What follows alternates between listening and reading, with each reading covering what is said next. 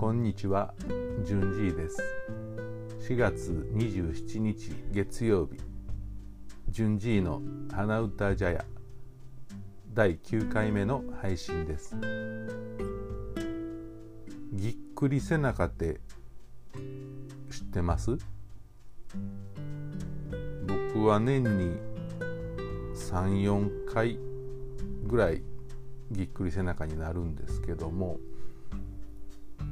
まあ、ぎっくり腰にはもうならないならないというか、うん、生涯で3回ぐらいですかね今まで。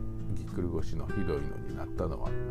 でもぎっくり背中は年に34回なるので、えー、困ってます。実は今日ぎっくり背中です。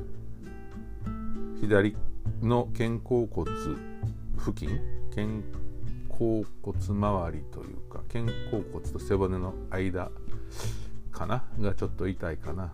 うーん何でしょう？この何日か急に自粛のせいか体を動かすことがなかったからかな。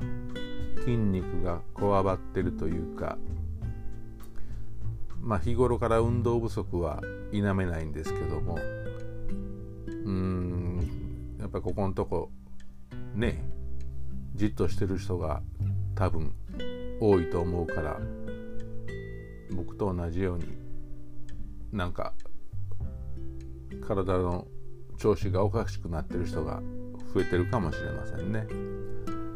まあ今日はちょっと今日というか23日はちょっと無理をせずに、えー、過ごしていかなしゃあないですよね、うん、困ったもんだ。うんやっぱりゴールデンウィーク運動せなあきませんね。